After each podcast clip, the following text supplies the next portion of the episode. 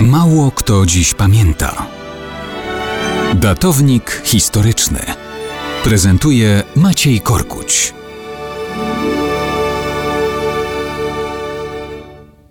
Mało kto dziś pamięta, że 7 kwietnia 1498 roku futryna, czyli ościeżnica pewnych drzwi na zamku Vamboise we Francji, weszła do historii. No, ramy od drzwi raczej same nie chodzą, ale ta do historii weszła. Karol VIII de Valois, król Francji niezbyt obdarzony urodą i polotem. Brzydki, wzrostem niski, ospowaty, w dodatku ponoć garbaty. Nasłuchał się w dzieciństwie rycerskich romansów, uznał, że jego przeznaczeniem jest dokonać wielkich rzeczy. Odziedziczył Francję umocnioną, zamożną, żyjącą w pokoju, ale umyślił sobie, że zdobędzie Królestwo Neapolu, zgłaszając pretensje po dawnym spadku po Andegawenach. Z Neapolu uczynić zamierzał bazę wypadową, aby odzyskać z rąk tureckich Konstantynopol, a potem i Jerozolimę. Pomysły neapolitańskie podsuwał mu władca Mediolanu Ludovico Sforza.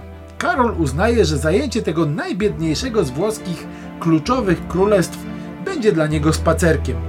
Tym bardziej, że panoszył się tam dość niesforny aragoński władca pochodzący z nieprawego łoża. Lato 1494. Rusza wyprawa do Italii. Wydarzenia biegną szybko.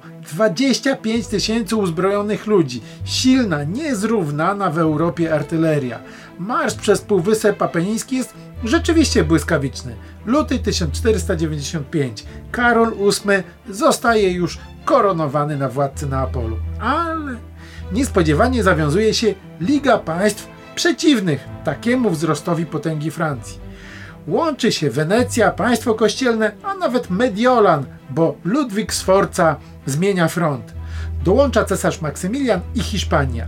Oddziały francuskie dają się we znaki ludności, dodatkowo dziesiątkuje ich pewna choroba, którą do dzisiaj nazywamy Francją.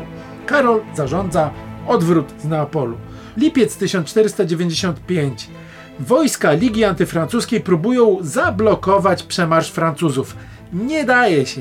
Bitwa pod Fornuowo jest zwycięstwem Karola. Droga na północ zostaje otwarta. Karol wraca do Francji. Nie rezygnuje jednak ani z Neapolu, ani z Jerozolimy. Przygotowuje nową wyprawę do Italii. Prowadzi zabiegi dyplomatyczne, jest pełen entuzjazmu, kiedy 7 kwietnia 1498 roku zaczepia głową o futrynę drzwi zamkowych Wąbłazy. Uderza się tak silnie, że umiera tego samego dnia, nie dożywając nawet 28 roku życia. I tak rama drzwi wejściowych weszła do wielkiej historii. Ale jak on to zrobił przy tak niskim wzroście? Absolutnie nie mam pojęcia.